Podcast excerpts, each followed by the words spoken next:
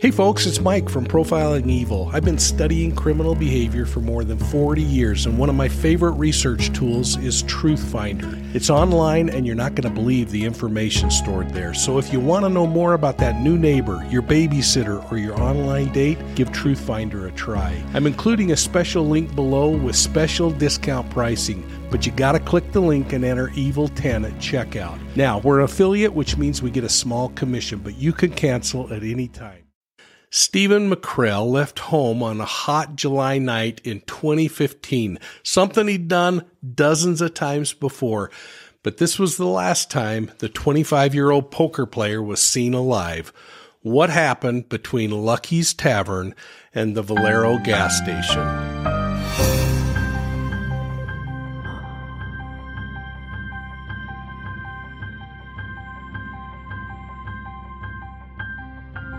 Well, welcome to this edition of Profiling Evil. I'm joined tonight by my co host on this project, Taylor Nicholas of TGI Crime Day. We're going to be exploring this perplexing whodunit alongside you. But before we do, make sure you've pounded that like and subscribe button and ring the bell so you get all of our videos in a timely manner. Now, listen, I'm sporting some new uh, and Evil swag here, so I hope you're taking advantage of that and getting some of that merchandise. Now, keep in mind, this video was recorded more than six months ago as the team was preparing to search for Stephen. So, to get started, Taylor, let's just jump into this pre recorded episode. Stephen MacKrell spent the evening of July 30th, 2015, out with some buddies at Lucky's Tavern in Fort Lauderdale, Florida. Around 1:30 a.m., Stephen left the bar and planned to continue his night out. Stephen told his friend that he would meet up with him in the Walgreens parking lot that was only a couple of blocks away from Lucky's Tavern, but he never showed up. Later, Stephen was seen on a CCTV footage at a Valero gas station buying snacks. In the footage, you can see that Stephen looks a little off balance as he leaves the gas station. Um, he's kind of stumbling and he goes over to the door and tries to pull the door open when it's a push door, which I've done many, many times. Again, sober. So, you know, we can't we can't read too much into that, but he does look like he's a little off kilter when he leaves the gas station. And in the parking lot, he actually had some kind of a confrontation or an altercation with another car. Now, I got to ask, did he have the altercation with the car or with the occupants Probably with the well, both technically. it, it happens with both. Okay. There is an altercation. There was some kind of a conversation between him and the passenger of this other car. So he's seen standing between his own car, which is a white 2013 Ford Fusion, and a silver sedan that is unidentified. They think it's possibly a Chevy Cavalier or a Chevy Malibu. So Stephen leaned into the driver's side window of this car for a moment. And then as the car drove away, Stephen threw a can at the car. See, so he did get into an altercation with the actual car. yeah. So he did assault the car. he car. did assault okay, the car. um, so the silver car actually circled back around this parking lot. There was only one exit that you had to go out of to the west.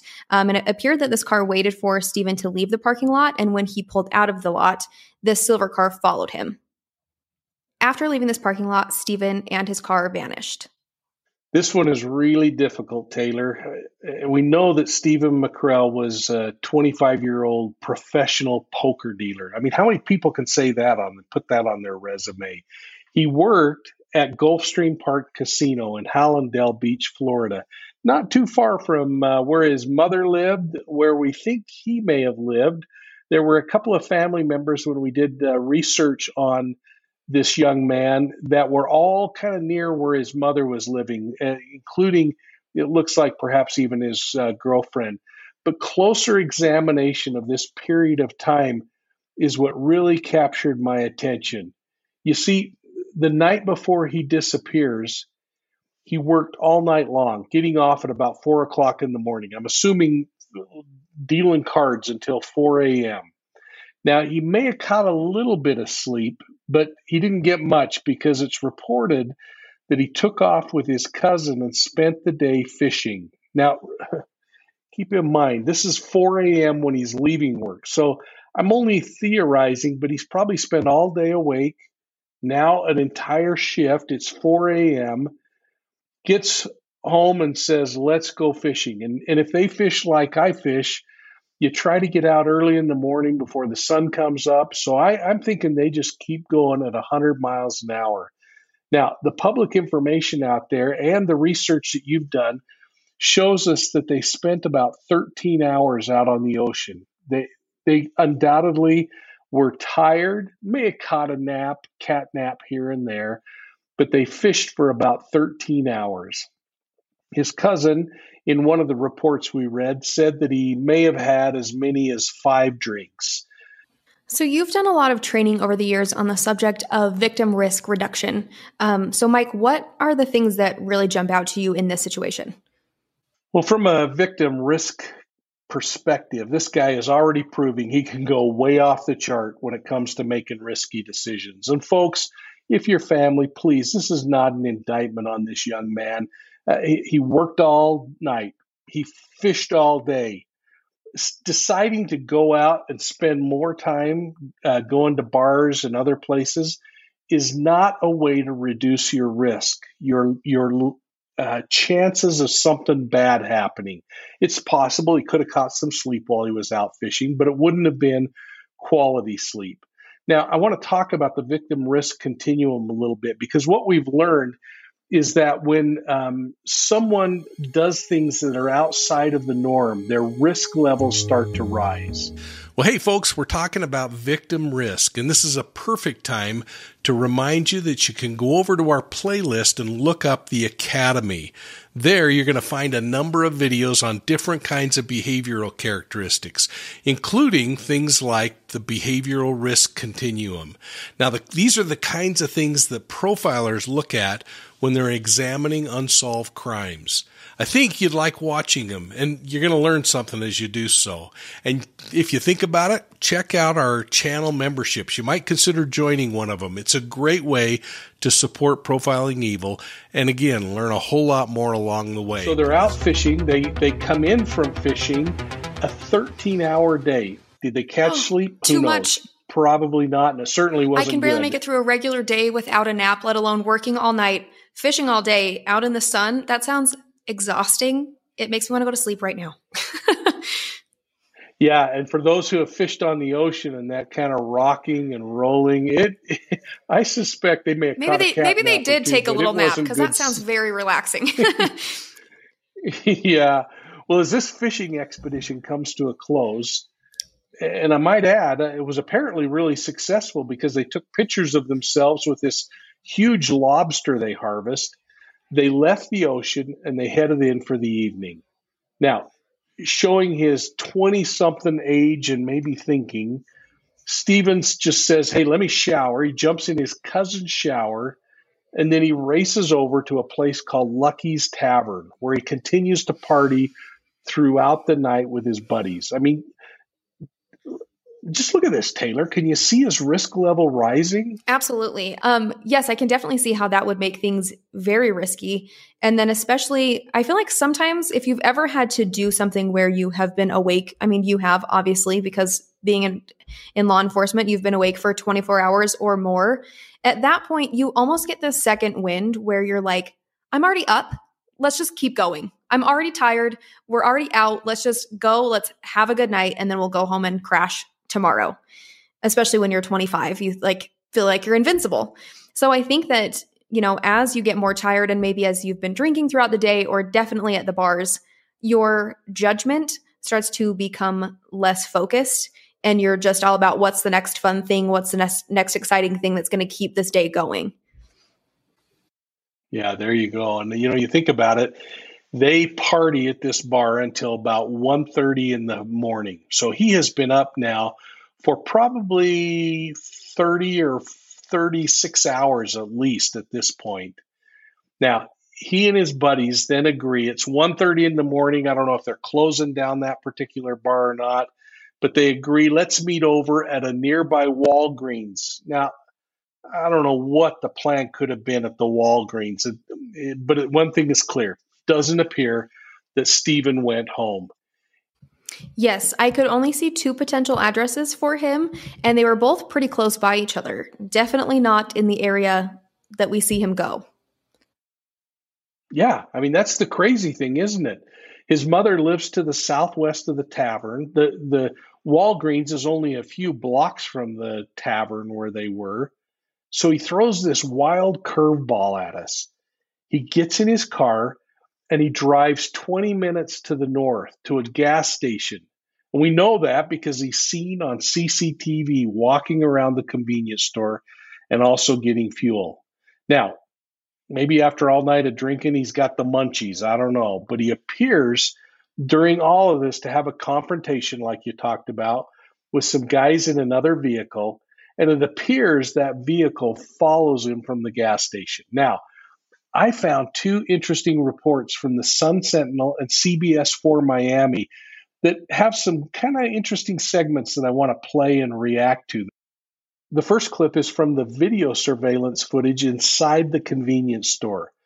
It shows what to me looks like a clearly intoxicated Stephen MacKrell.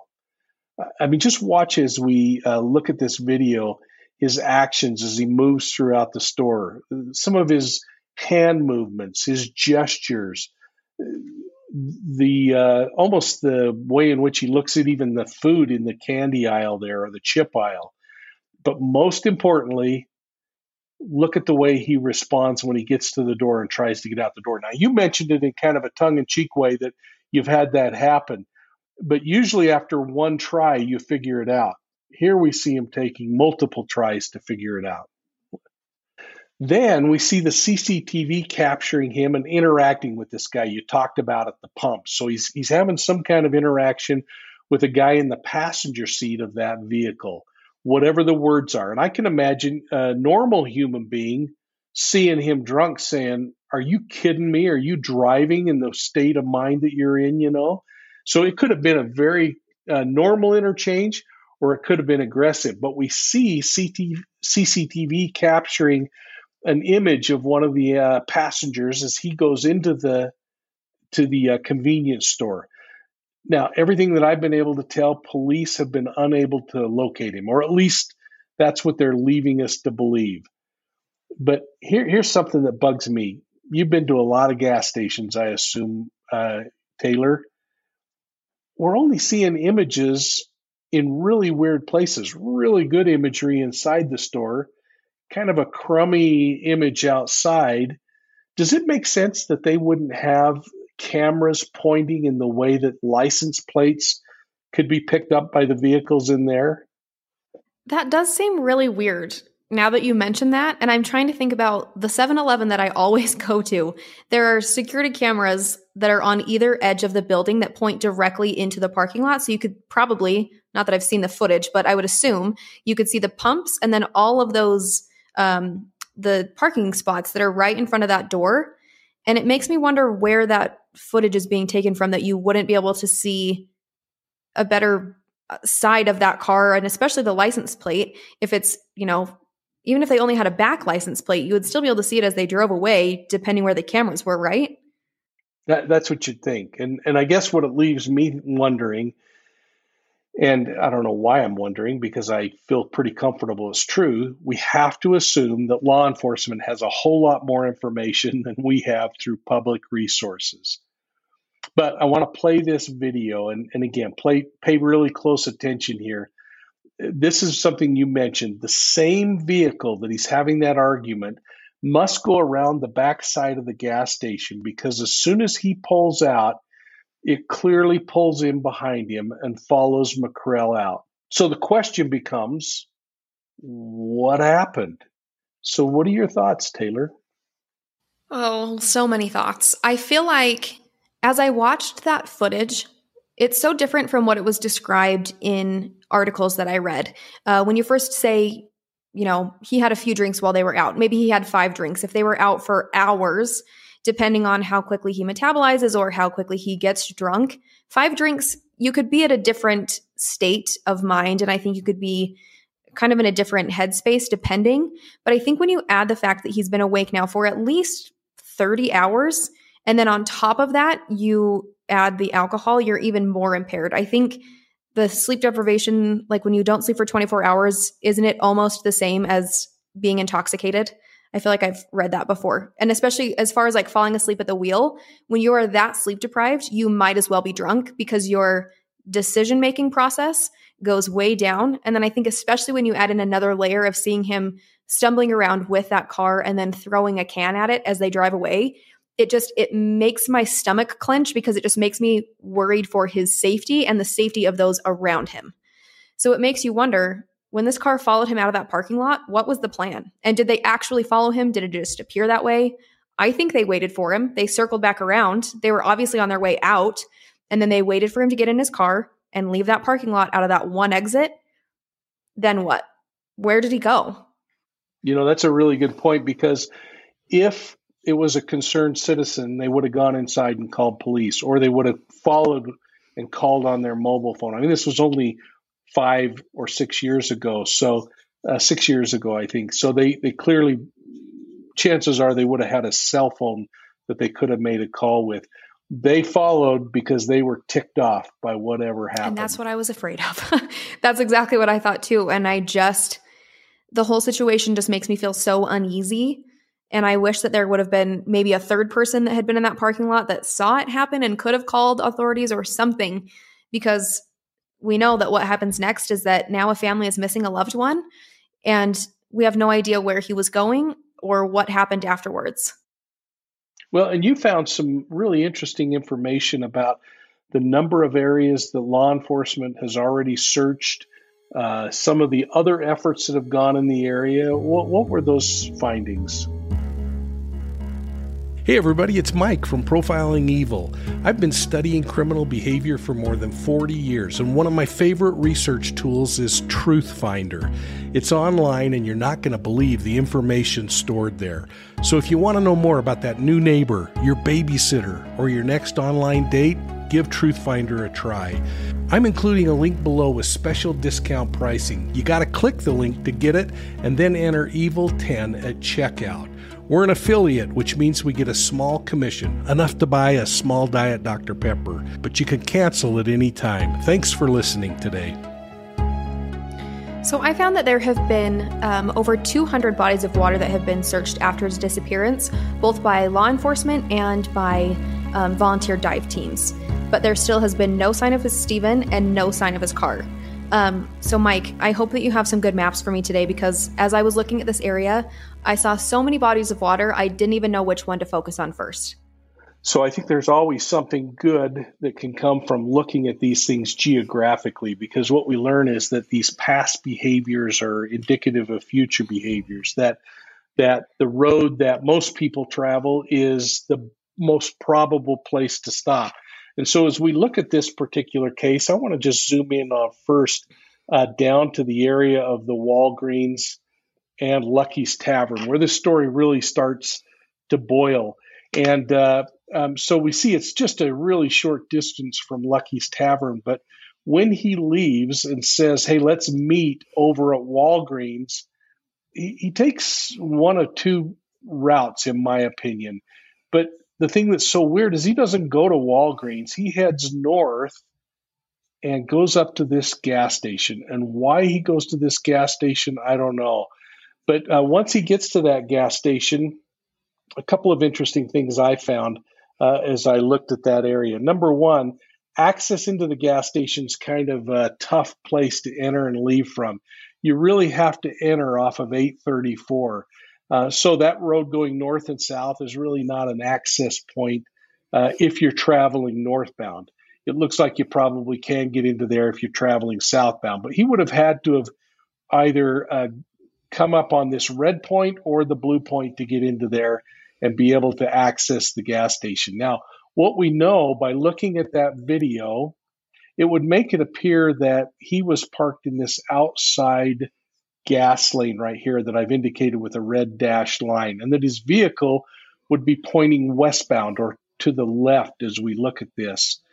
After that exchange, he would have had to have driven out and turned right uh, to get onto the highway and leave. But but you mentioned the fact that they went around the building, and we just need to be able to figure out how on earth they did that. In, in reality, what it looks like is they probably pulled around the parking lot when they first left and said, wait a minute, that guy's not getting away with this, and came around this way. I suspect he probably saw that because the vehicle is really close when we look at the uh, video imagery uh, when he pulls out, that car is right behind him. So he probably knew he had problems already at that point.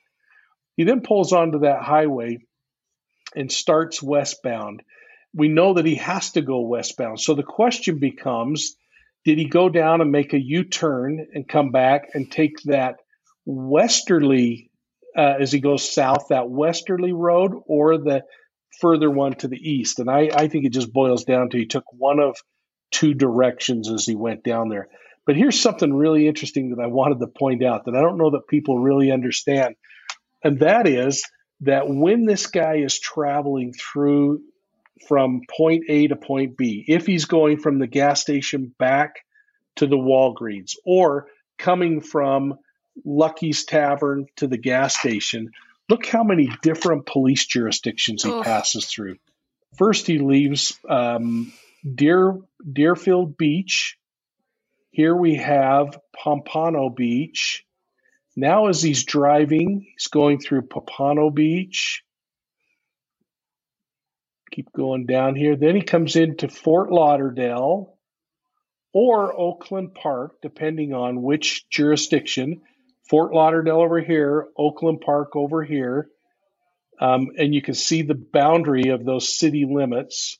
Can you see how difficult these cases become in sharing information, even if police were saying, hey, uh, whose case is this to handle? Who's going to be responsible for this case?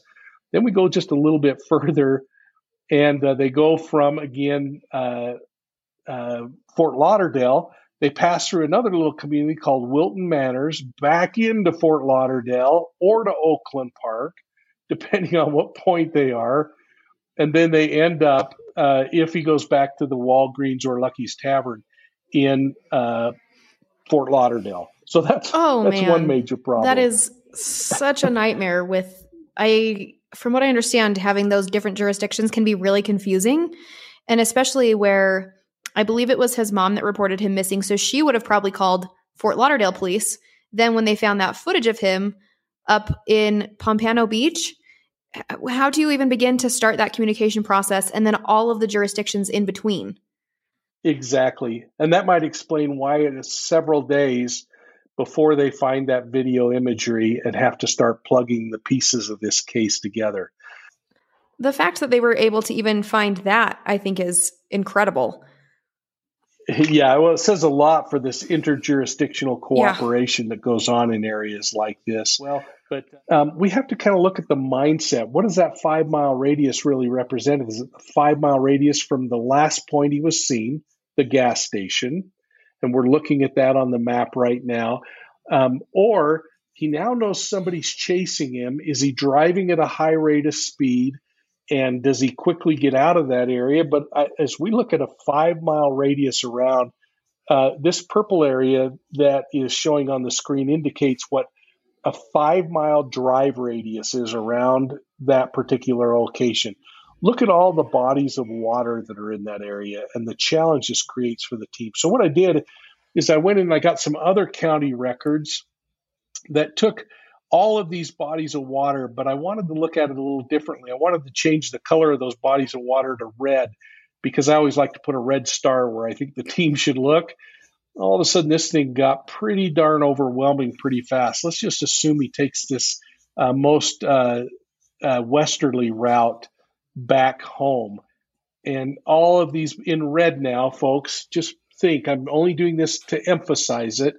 Red is water bodies that potentially would need to be checked as we follow his pathway down here.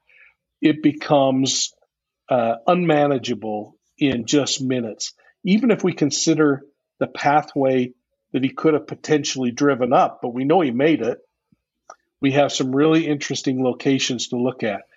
But that didn't take me away from thinking of a couple of really interesting places along the way that we identified on the map uh, as uh, potential areas to look at. This being one of them. In fact, if we just change this map over and look at it from an aerial image standpoint, now all of a sudden we have those big bodies of water again that we could start to say, well, it's on the road. But again, look at the bridges here, uh, Taylor. I mean, those barriers on the side make it pretty darn hard to launch off and end up in the water. and talking to local authorities and to people close to the to this case to come up with an idea of where he would have been going we don't know again where his girlfriend was living come up with. definitely and i think that you're right i think there is more to this than is maybe publicly known obviously there are things in these cases that need to be kept a little bit more quiet that is not for everyone to be able to just invest a Google. Um, and I he- really hope that there are some answers on the horizon for his family. Um, in 2019, Stephen's mom, Astrid MacKrell, said that she sometimes just dreams of her son coming home and she will never give up looking for him.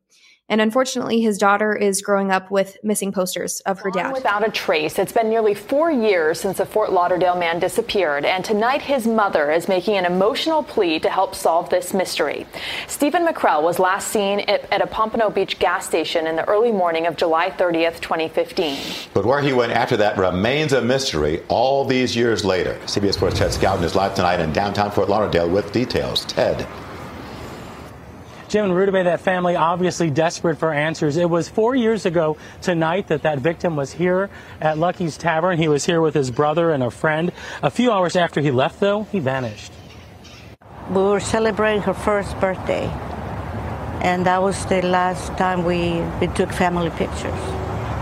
He, he adored that little girl. Stephen MacKrell was a father to his daughter, Skylar, a son, a boyfriend, a brother, a man who had many people who loved him. Four years ago, he vanished. I dream sometimes that uh, he's coming home. He's knocking at the door and I'm going to open the door and he's there. And, and I just hope those dreams will come through.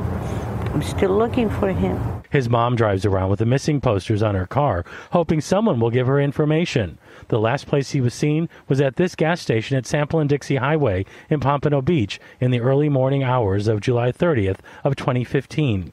A little later, surveillance video captured him again. There was an apparent verbal altercation. Then he had a conversation with some people in the car, and those people um, they left, and uh, my son threw a can to, to the car. So I guess that got them upset. Police say this is the passenger who was in that car. Surveillance video shows that same car take off after Stephen pulled out. His girlfriend, Alicia Carr, the woman he shared a child with, wants to know what happened next. Maybe he they hit they like ran him off the road and then he went into the lake or I mean I'm just I'm so uncertain because there's so many different scenarios that I have thought about. Police have checked on that, but found nothing. We searched almost 200 bodies of water in and around the Pompano Beach area, uh, looking for any sign of MacKrell or his vehicle. The family realizes the outlook is bleak, but just wants to know for certain what happened. They probably murdered him because where is he? I forgive them. They have done that. I do. For, I have forgiven them, and I'm praying for their salvation. Then one day they will come to know Christ, and they will one day they will step for their the truth of what happened here. And police want to talk to that guy you saw there in the surveillance video to see if he can shed any light onto any of this. If you have information that can help, give Broward Crime Stoppers a call. The number is 954 493 TIPS. Live in Fort Lauderdale, Ted Scout, CBS. Yeah, and you said it best. 200 lakes alone that they've already, or water bodies that they've already looked at. So, what are your thoughts, folks? This is a perplexing mystery, isn't it?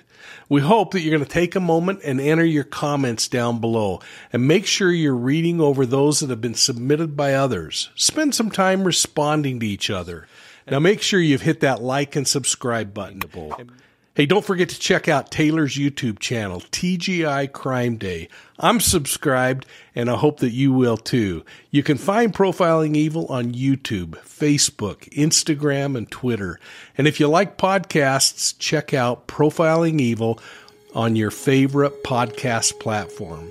And for those of you living down in Southeast Asia, don't miss Mapping Evil with Mike King. It's now the recipient of the Australian Podcast Award and the International Podcast Award. We're really proud of it. Well, thanks for listening, and we'll see you soon at the next crime scene.